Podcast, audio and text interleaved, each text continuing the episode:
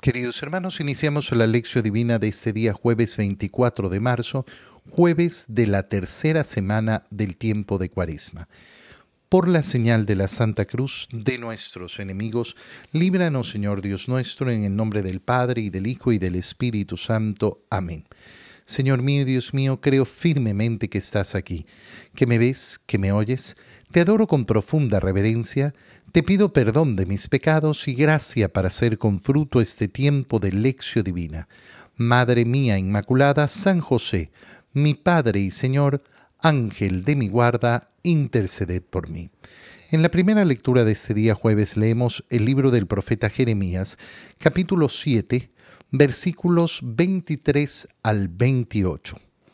Esto dice el Señor, esta es la orden que di a mi pueblo. Escuchen mi voz, y yo seré su Dios y ustedes serán mi pueblo. Caminen siempre por el camino que yo les mostraré, para que les vaya bien. Pero ellos no escucharon ni prestaron oído. Caminaron según sus ideas, según la maldad de su corazón obstinado y en vez de darme la cara, me dieron la espalda, desde que sus padres salieron del país de Egipto hasta hoy. Yo les envié a mis siervos los profetas, un día y otro día, pero ellos no los escucharon ni les prestaron oído. Endurecieron su cabeza y fueron peores que sus padres. Tú les dirás, pues, todas estas palabras, pero no te escucharán. Los llamarás y no te responderán. Entonces les dirás, este es el pueblo que no escuchó la voz del Señor su Dios, ni aceptó la corrección. Ya no existe fidelidad en Israel, ha desaparecido de su misma boca. Palabra de Dios. La lectura del profeta Jeremías que realizamos en este día jueves nos recuerda esa idea fundamental que hemos, que hemos leído también el día de ayer, ¿Cuál debe ser la primera, eh, la primera acción que realiza el creyente? Escuchar. Escuchar. Escuchar a Dios. Esto dice el Señor. Esta es la orden que di a mi pueblo. Escuchen mi voz. Escuchen mi voz.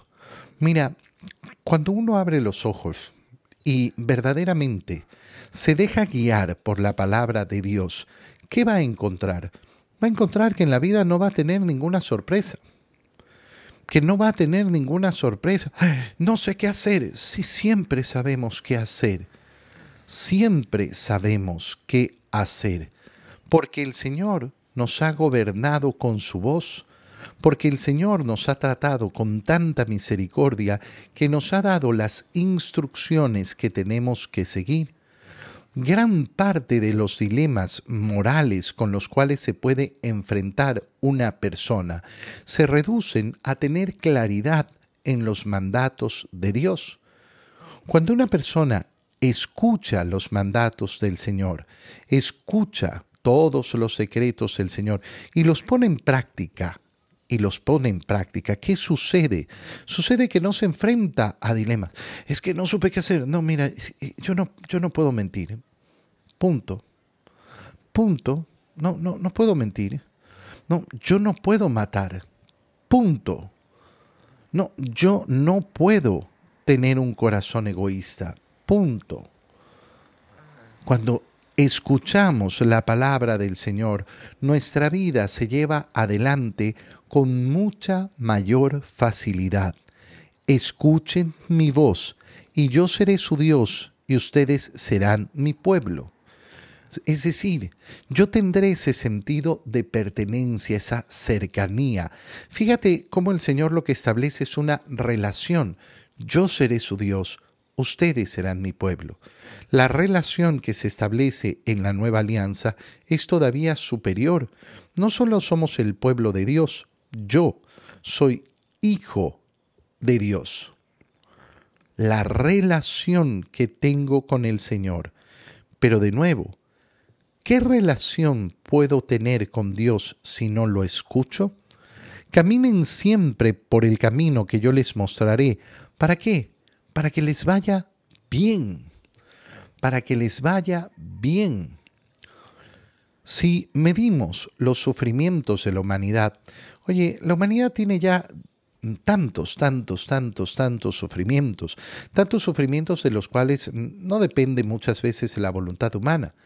Pero si vemos en verdad qué es lo que hace sufrir más al corazón humano, no son las cosas que ha tenido que soportar, que vivir, simplemente porque son las cosas que le tocaron en la vida. Lo que más hace sufrir al corazón humano y lo que más destruye las vidas alrededor de una persona son las decisiones que esa persona toma. Mis propias decisiones, que tienen una consecuencia y que lógicamente producen entonces eh, ese gran sufrimiento cuando no escucho la voz del Señor. Y esto es lo que han hecho los israelitas y que el Señor le manda al profeta Jeremías a anunciar. Ellos no escucharon ni prestaron oído. Y aquí viene una frase importantísima. Caminaron según sus ideas. Caminaron según sus ideas. Yo sé que mm, tantas y tantas veces menciono exactamente lo mismo, pero no es por casualidad ni es por manía, no es por, eh, porque no hay, eh, no hay otro tema. Mira, vivimos, vivimos en un momento histórico donde de verdad se nos ha convencido que todo tiene que depender de mi idea, de mi opinión, de mi forma de sentir. Y por eso, eh, por eso reducimos los argumentos a un nivel, a un nivel tan bajo, no racional, te pongo ejemplos, eh, eh, ejemplos sencillos, ¿no? Eh, el otro día, por ejemplo, conversábamos, teníamos un curso con los músicos de la parroquia y les decía, miren, ¿qué, es, ¿qué es lo que sucede en la música litúrgica, esa música que sirve para la Santa Misa? Que la mentalidad del mundo quiso meterse eh, diciendo, pero esta es la que a mí me gusta, esta es la canción que a mí me gusta, es una canción linda, es una canción bella. Eh, oye, pero el razonamiento para elegir qué canción voy eh, a cantar en la misa no va por si es bella o no es bella, o no va solamente por ahí. Uno verá si está cantando algo que es adecuado para la liturgia para cantarla en la Santa Misa. Pero es linda, es bella. Si te das cuenta que eh, ese no es un argumento, te das cuenta que no es el, solo pensamiento de si es bella o no es bella, que además estoy haciendo depender si me gusta o no me gusta. Es que a mí no me gusta, es que no, no, no, me, no me gusta esto o sí me gusta. Oye, cuando una persona solo depende de sus gustos, solo depende de sus sentimientos, ¿en qué, en qué va a basar su actuar? De acuerdo a sus ideas, a sus ideas, a sus opiniones. Es no solo volver al pecado original una y otra vez. ¿Por qué? Porque el pecado original fue eso, ¿no? Eva, que vio que el fruto prohibido a ella le parecía que estaba bien yo lo veo bonito. Yo veo que está bien. Según yo, según mi opinión, caminaron según sus ideas. Caminaron según sus ideas.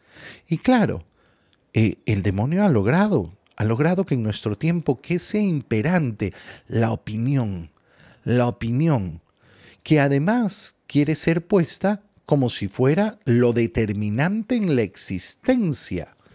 Ah, pero es que esta persona se siente mujer. Ah, es que esta persona se siente hombre. Sí, mira, se puede sentir como quiera, pero no lo es. ¡Ay, qué horror lo que dice! No, no, mira, esto es así. No lo es. Es que tu idea no determina la realidad. Lo que tú opinas no determina la bondad, Mira cómo hay personas que se acercan al confesionario y me dicen, ay, eh, sí, yo quiero confesarme porque esto me ha hecho sentir muy mal. Mm, oye, yo quiero confesarme porque sé que esto es pecado. Mm, porque puede pasar que un pecado no me haga sentir mal. Y entonces, si yo determino mi conciencia de acuerdo a lo que yo siento, en lo que me hace sentir mal, eso lo considero pecado. Oye, gran información. Puede ser que un asesino no sienta, no sienta que hace nada malo. No se siente mal después de matar. A veces no nos ponemos a reflexionar de, de, la gran prisión que significa vivir de acuerdo a los gustos, vivir de acuerdo a los sentimientos, vivir de acuerdo a las ideas que yo tengo. Es que a mí me parece. Por eso es tan importante esa primera acción. Escuchen, escuchen la voz del Señor, pero no la escucharon. Caminaron según sus ideas, eh, según la maldad de su corazón obstinado. Y en vez de darme la cara, me dieron la espalda. En vez de darme la cara, me dieron la espalda. ¿Qué significa dar la cara? Dar la cara significa acercarnos al Señor y pedirle perdón. Señor, yo te he ofendido. No escuché tu voz. No cumplí tus mandatos. No cumplí tus mandatos. Entonces mm, me he alejado de ti y te pido perdón. Eso significa dar la cara al Señor. El Señor ha enviado a sus profetas un día y otro día, pero no los escucharon ni les prestaron oído.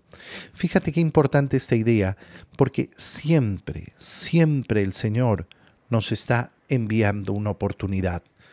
Yo por eso lo decía al inicio de la cuaresma. El que entra a la cuaresma y no lo ve como una oportunidad, vivirá la cuaresma con ceguera, vivirá la, cuaresma con una absoluta obscuridad. Es una oportunidad que me brinda el Señor. ¿Para qué?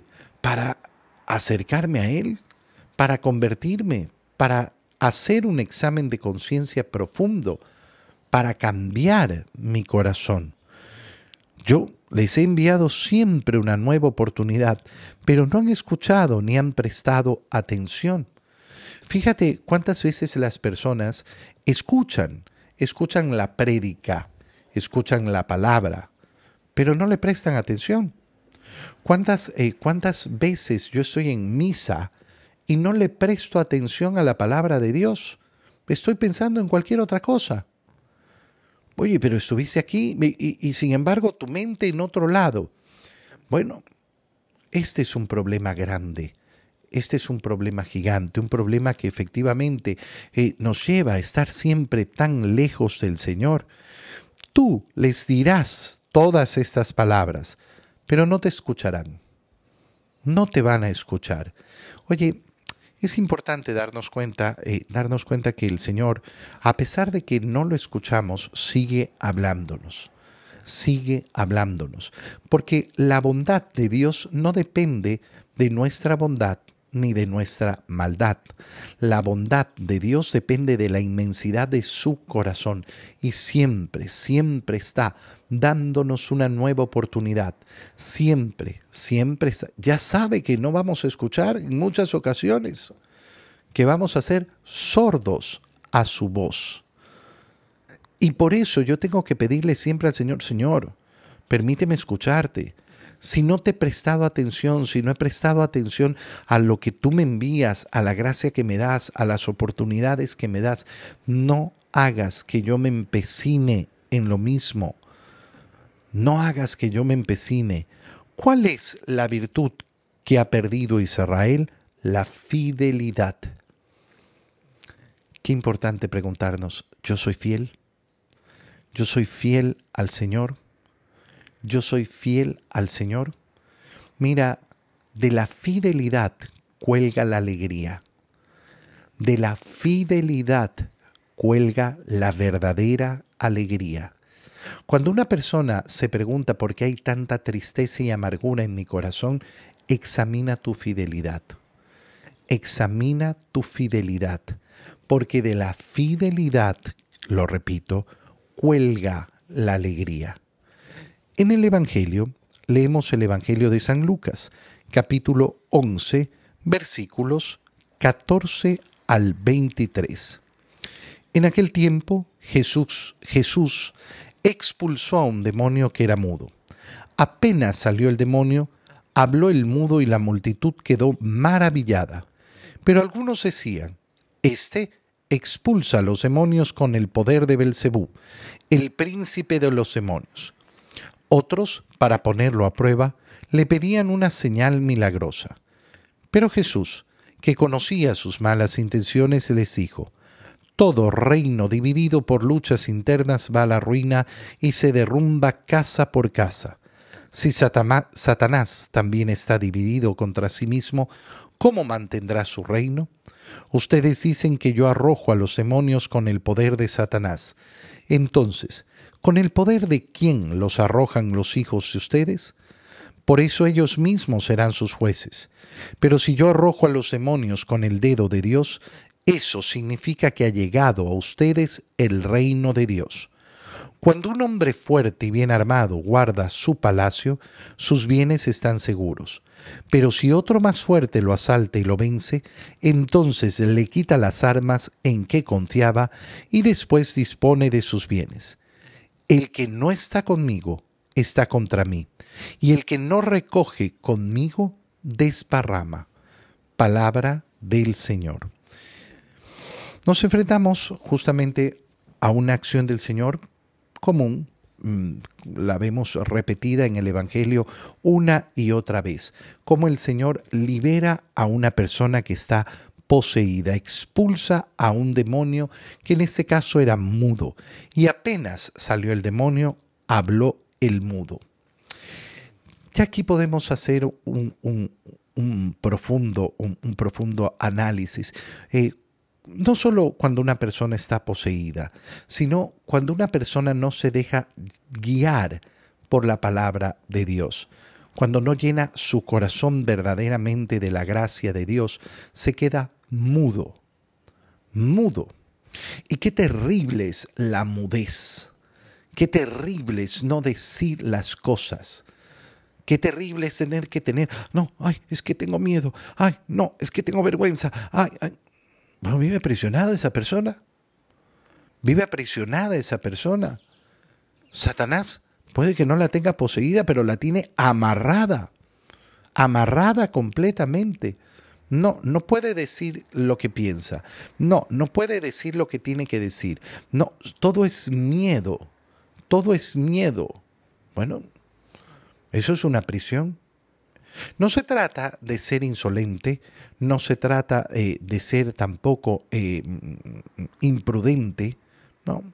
Hay que ser siempre sensatos, saber cuándo tengo que hablar y cuándo tengo que callar, pero porque yo lo decido, no porque el miedo me hace callar, no porque la vergüenza me hace callar.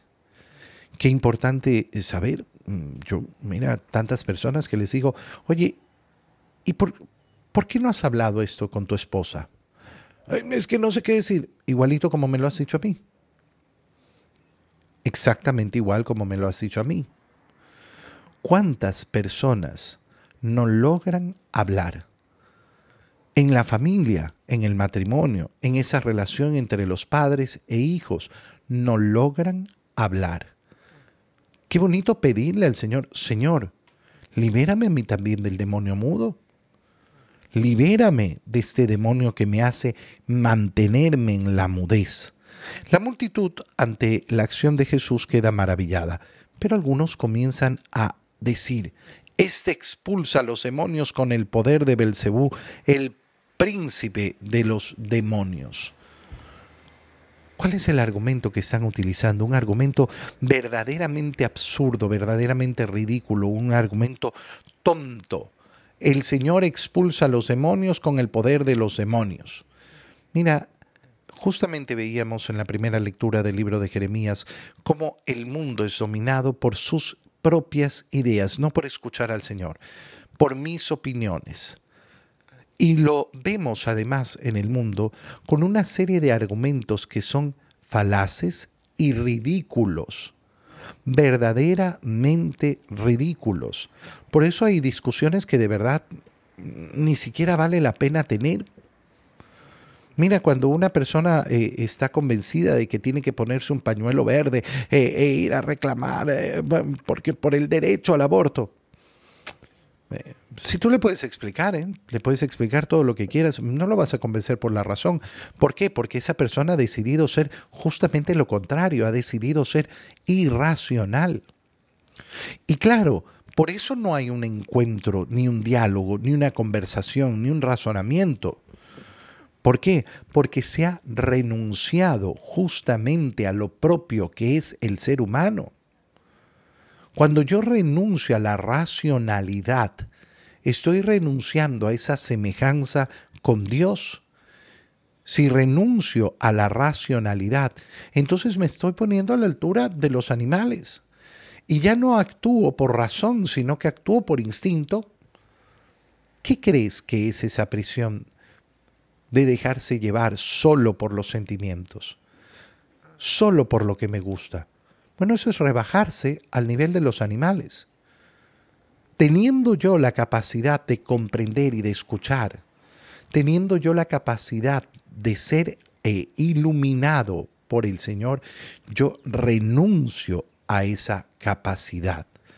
Obvio, como no dejo de ser humano, eh, aparento tener una racionalidad eh, y aparento tener efectivamente un criterio pero resulta que ese criterio es absurdo. Es completamente absurdo. Por eso tú te vas a topar en el mundo con tantos criterios absurdos. Mira, por ejemplo, cómo hacen sufrir hoy en día a los chicos. Los hacen sufrir de una manera terrorífica. ¿Por qué? Porque tú tienes que decidir qué eres. Tú tienes que decidir si eres eh, heterosexual, si eres bi, si eres homosexual. Tú tienes que decidir. Entonces un pobre niño de 10, 12 años se siente en la obligación de, ay, tengo que decidir, ay, no sé qué decidir, ¿será que a mí me gusta ser? Los pusimos en una supuesta racionalidad absurda, tarada, tonta, en un dilema que no existía. Y lógico, los ponemos a decidir sin armas para decidir. Oye, hijo mío, tú no tienes nada que decidir. Vive tranquila tu vida. ¿Quién te mintió de esta manera tan profunda? ¿Quién te mintió de una manera tan profunda? Bueno, aquellos que te vendieron una supuesta razón, pero no era una razón. No, no era, era una falsedad, una falsedad profunda. Oye, nosotros estamos llenos, llenos, llenos, llenos, llenos por todos lados de tantas mentiras, de tantos argumentos mentirosos. El Señor se toma la molestia de, eh, de explicar. Todo reino dividido por luchas internas se va a la ruina. Ustedes están diciendo que Satanás está dividido, que yo venzo a Satanás con el poder del mismo Belcebú, que es el príncipe. Bueno, están diciendo que entonces el reino de Satanás está vencido, lo cual es una locura, que se está destruyendo eh, a sí mismo. Están cayendo en una, eh, en una falacia eh, tremenda. No, no, no, no es esto. Si yo expulso a los demonios con el poder de Satanás, bueno, ¿y sus hijos? porque mis discípulos también expulsan a los demonios, no con el poder de Satanás, no con el poder de Belcebú, sino con el poder que yo les he dado, con la autoridad que yo les he dado. Y por eso ellos mismos van a ser sus jueces eh, eh, en el día del juicio. Pero si yo arrojo a los demonios con el dedo de Dios, ¿eso significa que ha llegado a ustedes el reino de Dios? ¿Qué les está diciendo el Señor? Mira, lo que están planteando es una tontería, una tontería irracional, que Satanás pelea con Satanás, que se divide solito. ¿Por qué? Porque no quieren admitir lo que es obvio. Oye, este hombre ha expulsado un demonio. Nosotros no podemos hacer eso. Este hombre tiene de verdad un poder y una autoridad superior. Si puede vencer y doblegar a Satanás, significa que ha llegado a nosotros el reino de Dios. ¿Significa verdaderamente que ha llegado a nosotros el reino de Dios? Qué bonito es cuando uno se deja llevar por eso que es absolutamente lógico y cuerdo. Qué bonito es cuando uno se deja llevar efectivamente por esa escucha de la palabra de Dios. Cuando un hombre fuerte y bien armado guarda su palacio y sus bienes están seguros. Sí, yo tengo que guardar y proteger, yo tengo que ser custodio de aquello que es verdaderamente, eh, verdaderamente mi tesoro. Uno de, esos, eh, uno de esos tesoros tiene que ser mi capacidad de escuchar y de razonar de acuerdo a la ley de Dios, de acuerdo al pensamiento de Dios, no de acuerdo a mis ideas. Pero si otro más fuerte lo asalta y lo vence, entonces le quita las armas en que confiaba. Si Satanás fuera efectivamente tan poderoso, entonces tendría todos sus bienes custodiados. Pero yo lo he vencido. Pero yo lo he vencido. Le he quitado su reino. Dispongo de sus bienes. Y el Señor sentencia de una manera brutal esta parte del Evangelio. El que no está conmigo está contra mí. Frente a Jesús, no podemos presentarnos con mm, medias tintas. Sí, bueno, yo, yo sí soy creyente, pero no voy a misa. No, yo sí creo, pero no, me confieso. No, yo sí creo, pero yo creo que en verdad esto. Y yo además voy a otra, a otra iglesia porque me parece que... O estás conmigo o estás contra mí. O estás conmigo o estás contra mí. ¿Al Señor las medias tintas? No, no. El que no recoge conmigo, desparrama. Señor, que yo esté siempre contigo, porque solo en ti está toda la victoria. La victoria contra el demonio, la victoria contra el mal y la victoria contra tanto pensamiento inútil que puede venir a mi cabeza. Te doy gracias, Dios mío, por los buenos propósitos, afectos e inspiraciones que me has comunicado en este tiempo de lección divina. Te pido ayuda para ponerlos por obra. Madre mía Inmaculada, San José, mi Padre y Señor, Ángel de mi guarda, interceded por mí. María, Madre de la Iglesia, ruega por nosotros. Queridos hermanos, que tengan todos un feliz día.